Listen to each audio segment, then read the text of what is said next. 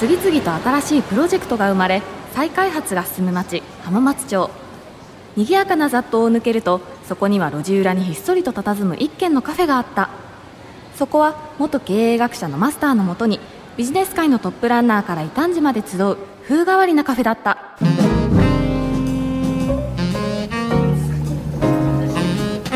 あ7時だ。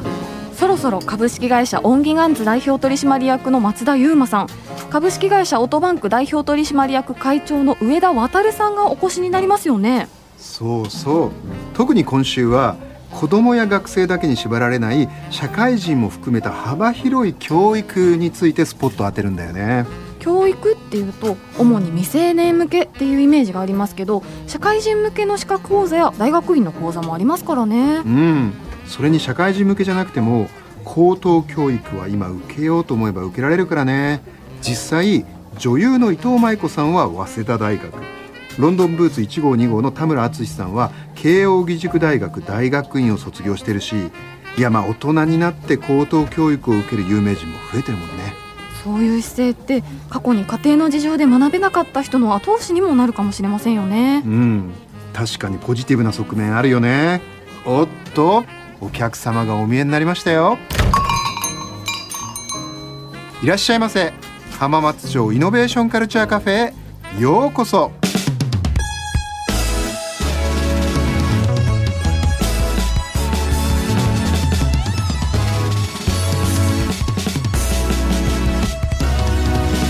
浜松町イノベーションカルチャーカフェ。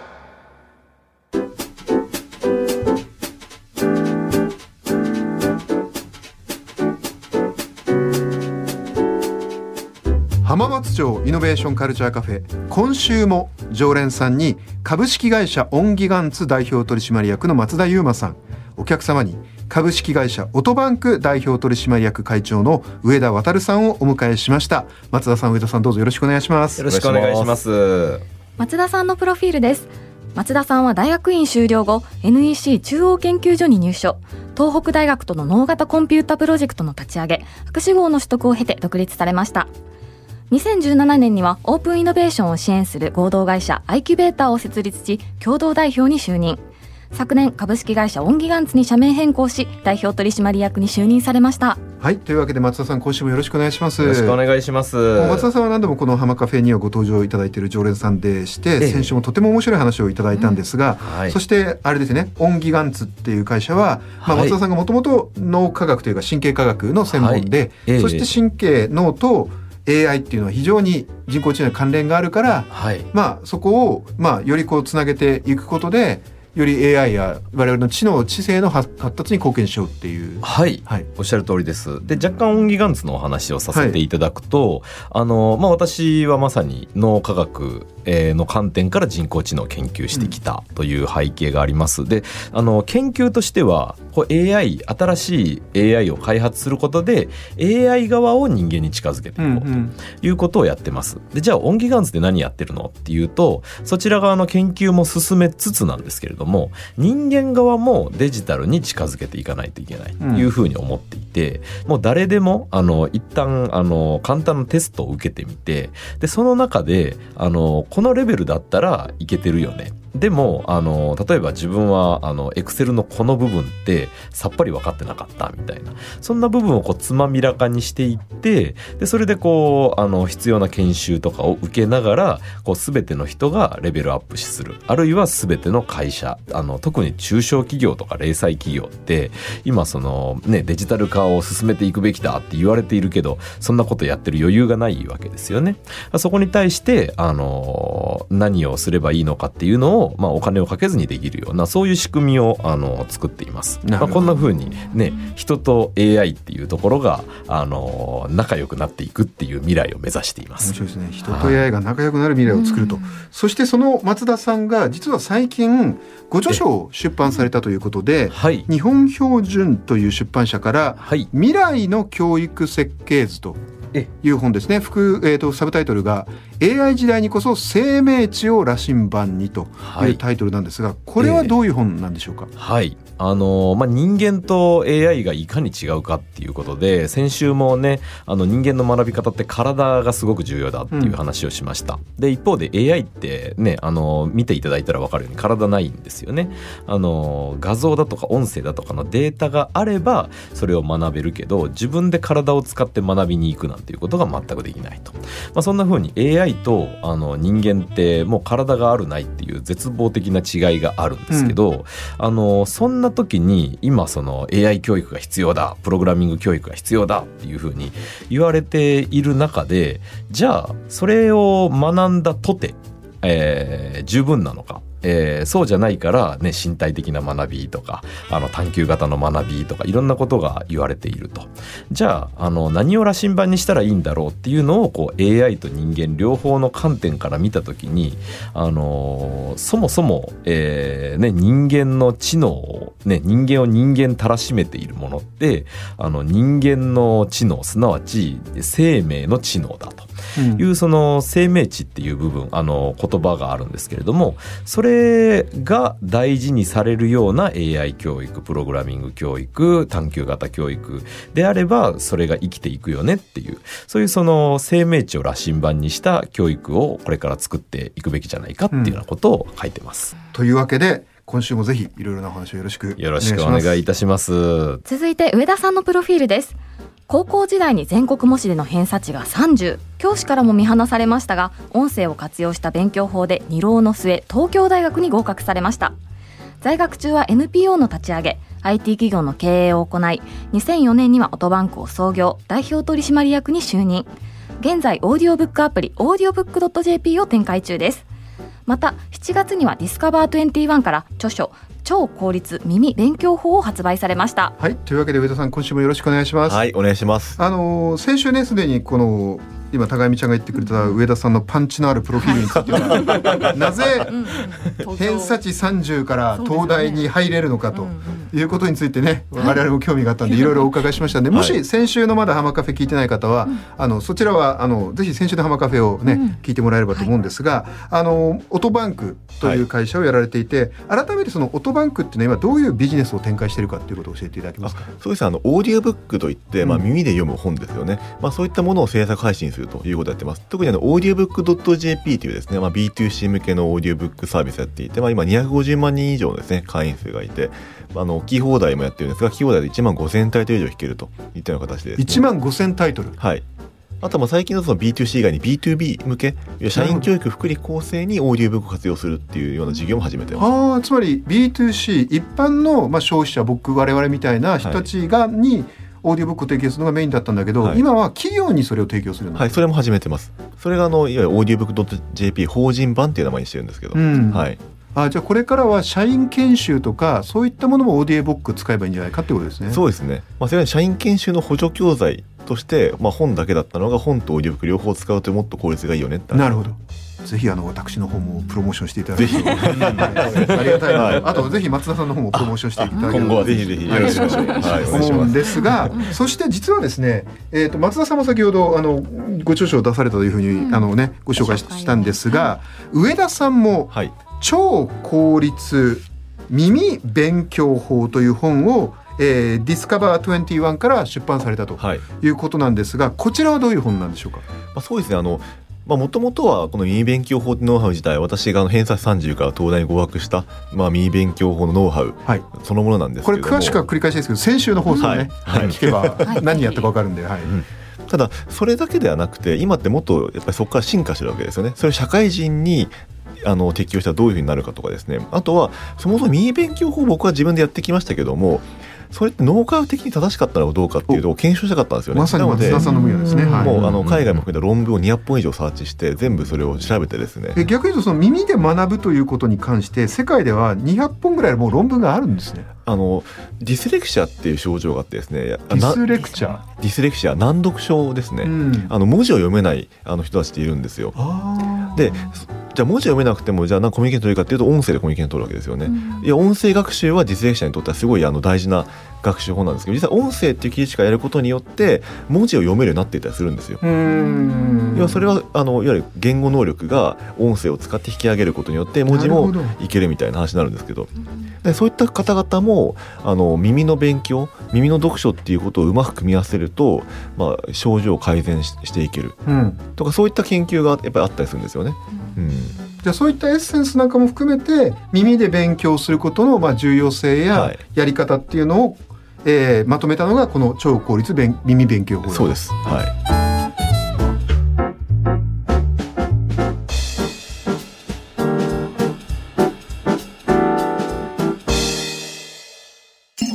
浜松町イノベーションカルチャーカフェ。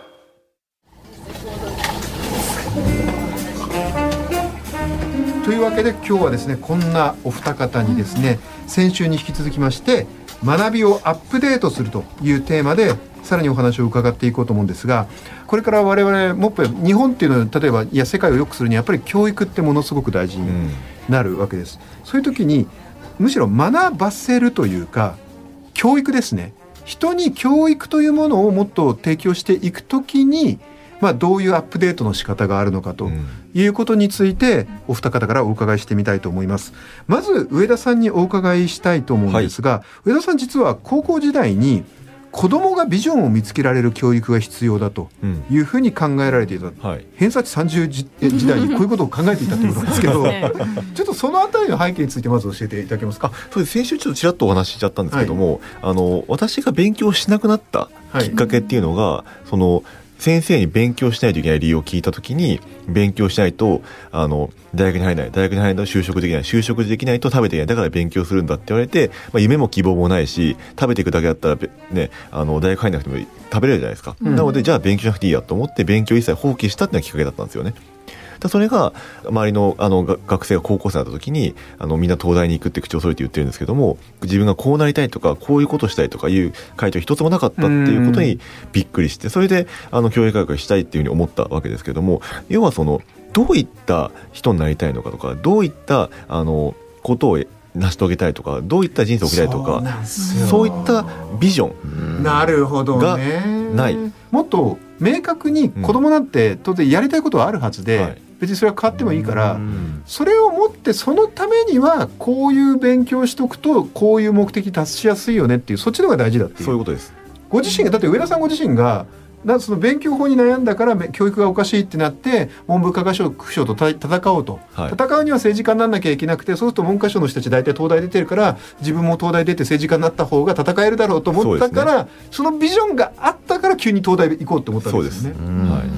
それで本当に東大行くわけですからね。結局ビジョンからの逆算なんですよね。うんはあ、うんうんうん。松田さんいかがですかこの実はですね私の本の中にもほぼほぼ同じこと書いてまして。へーこれあの本の中では実はレゴブロックを使って説明してるんですね。まあ、何かっていうと今の教育、まあ、いろんな科目があったりとかあのプログラミング勉強しようとか英語やろうとかいろいろ言われてるじゃないですか。でそれってまるでこう、まあ、レゴブロックをねあのやったことがある方はよくわかると思うんですけどこう箱を開けてみるともうわけのわからない部品がいっぱいあると。うんでこの部品見た状態になってるのが今の子供たちなんじゃないかなっていうふうに思うんですよね。でもそのレゴブロックってあのよくよく見たら設計図あるんですよ。はい。で完成図も当然あってでその設計図見たら最初の段階ではまずこのね地面のここにこれを置きましょうみたいなあこれだったらできるわなでやっていくうちにああなんかこう全面が見えてきたみたいな形で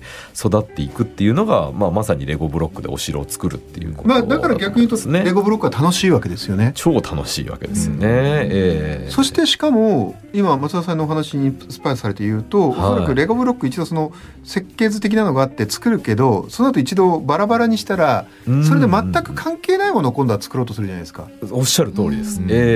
ええなんかこっちで買ったレゴブロックとうん最近買ったレゴブロック両方バラバラにして全然関係ないものを自分が作りたいものを作るっていう。そうなんですよ。これもまさにあのおっしゃっていただいたことって結構あ書いたことに近いんですけど、一回やったことがある組み立てってあのあじゃあ他のもできるんじゃないのっていうふうになるし、じゃあ組み合わせてみたらどうなるだろうって自分で考えられるんですよね。うんあそんなふうにこうこれ,、ま、これはまあ成功体験っていうところでもありますけれども、あのそんなふうにこう設計図っていうことがちゃんとあって。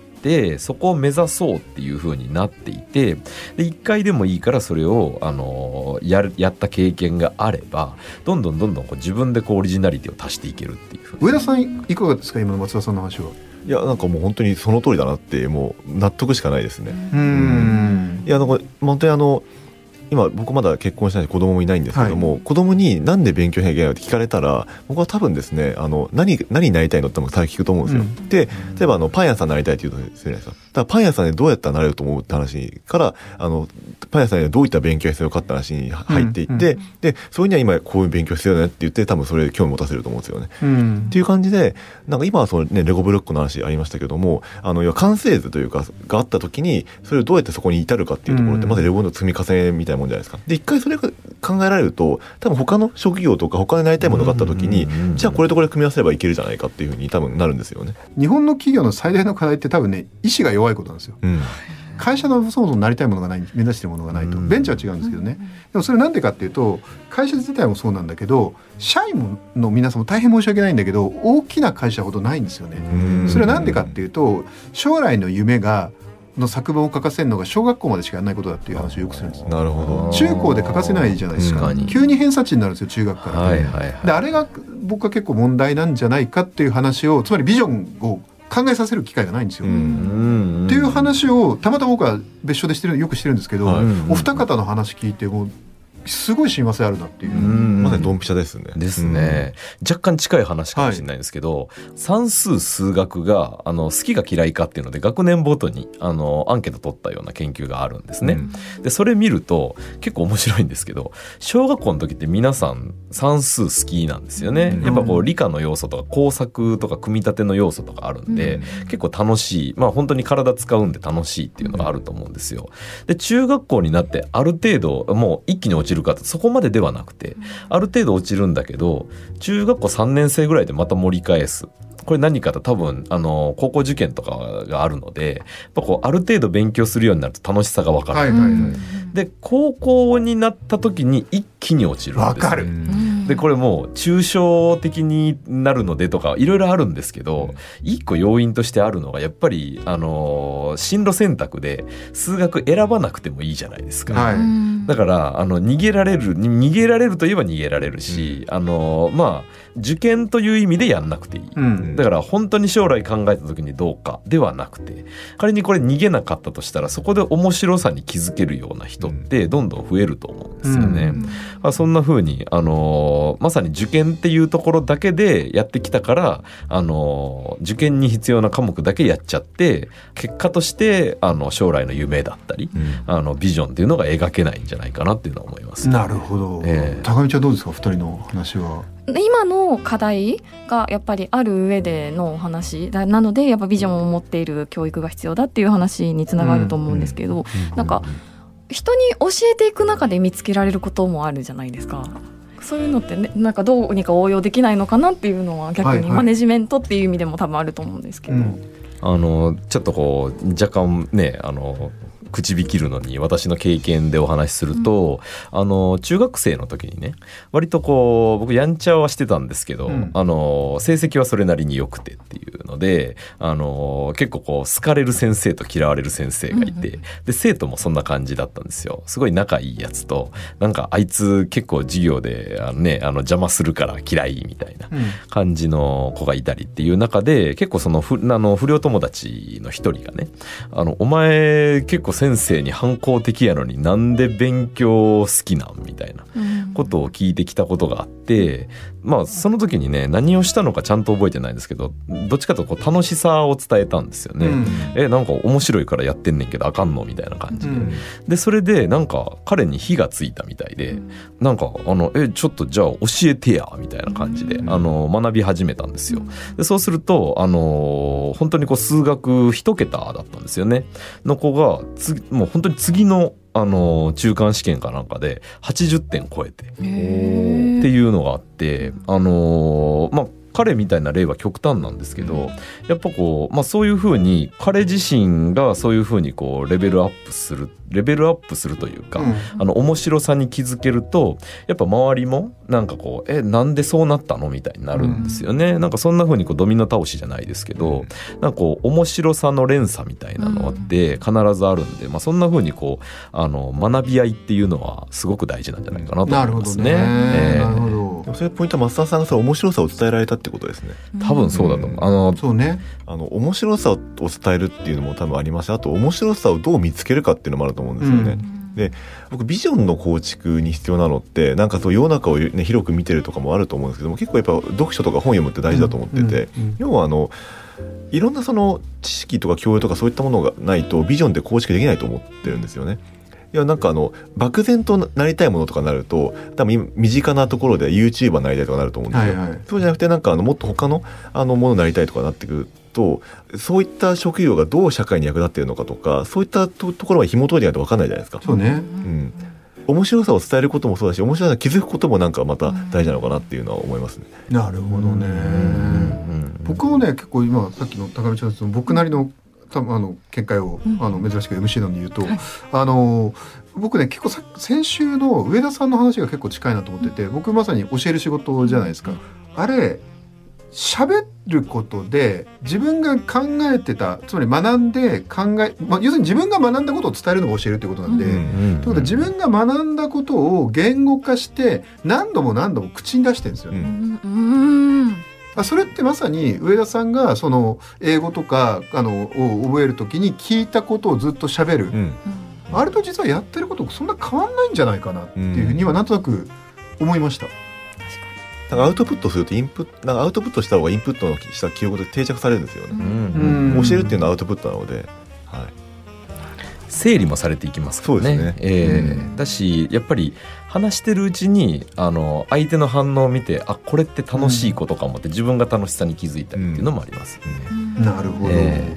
他にお二方どうですか？これからの日本の教育ということを考える上でもうすでにいろんな課題は出てるんですけど、うん。加えてなんかこういうところを教育として直していく改革したりとかしてしていくことが大事じゃないかなって何かありますかまずは私がねお話ししたところで言うとレゴブロックっていうところから、ね。ねはい。あの子供がビジョンを持てる、まあ、まさに教育設計図を描けるっていうところが大事かなというところと、でもう一つはやっぱりねあの偏差値教育でも別にいいと思うんですけど、うん。あの学び合いの要素ってすごく大事なのとあと先生方のあの労力をねなんていうんですか削減できると思うんですよね。なるほど。ええだからもう学校全体の雰囲気をもう学び合いの雰囲気にしちゃえばいいじゃない学生同士でまさに松田さんが昔ええ。不良時代にやってたように、はいはいはいはいはい。はい学び合えばいいんだ。そうなんですよ、うん。もう先生の仕事はねあれ言ったらこう雰囲気作りだけになるわけですよ。だんだんそうなると本当にねあのある程度こう教えてる子たちを、えー表彰するでもいいし、あるいは授業の中であの自分できるよっていう子を教えさせる機会を作るでもいいと思うんですけどね、そういうのないもんね。確かに。ね。ね。うん。多分今今の学校の枠組みでもそれぐらいだったらなんとかなると思うんですよね。うん。確かに。えなるーほど。う上田さんいかがですか？僕はそのビジョンのところはもう本当にもうその通りだと思っていて、まあそれもやるべきだと思いますしあともう一個はその聴覚の視点が欠けてるんですよ日本の教育って。ああ聴覚、うんはい。耳ですね。そうです。その教育プロセスにおいてその聴覚っていうのはもっとあの認識されていれば例えばその音読をずっとやっていけばあの効力をの伸ばしていけるわけですしあとはその本読むの苦手っていう子がいた時にあの同じ文章を目で見ながらあの耳でも聞くっていうことをやると読解力と読書の流暢性が上がるっていう研究もあるんですね。うん。これエビデンスがちゃんと出てるんですけどなので勉強ができるすでにできる子はもう別にいいんですけど勉強ができない子というか苦手な子に関してはその聴覚の視点を組み合わせることでそこ全部多分底上げできるんですようね。ん。でそういったところもあの必要なんじゃないかなって思ってます。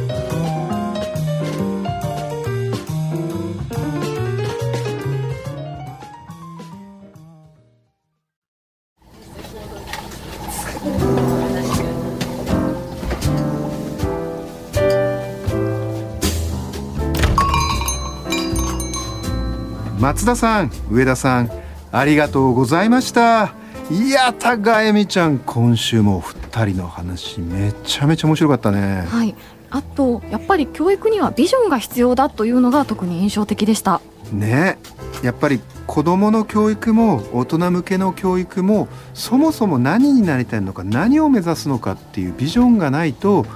教育もうまくいかないと。やっぱりそこを我々教える側や大人がやれることっていっぱいあるよね。はいまだまだありますね。あそうそう。今日もあったんだけどアウトプットが学びには大事だって話あったじゃない。うんうん。やっぱり情報って適度にアウトプットしないと忘れちゃうからね。ほら高恵美ちゃん。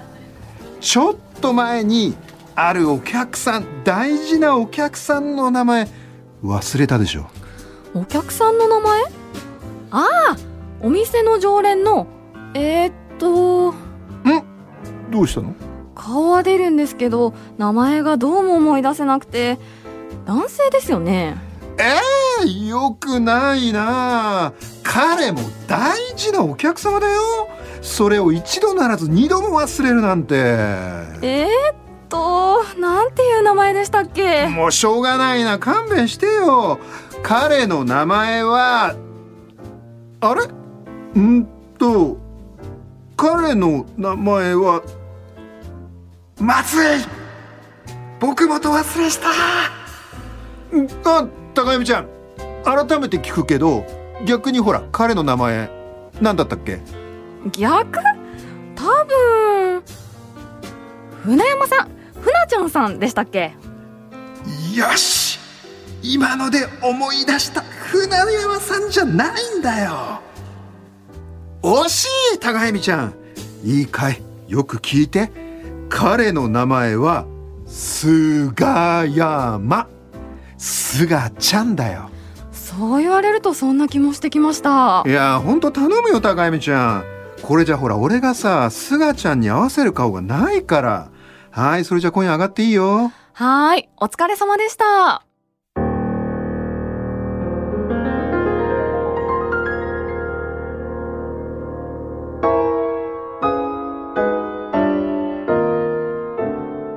新しいプロジェクトが生まれ、再開発が進む町、浜松町。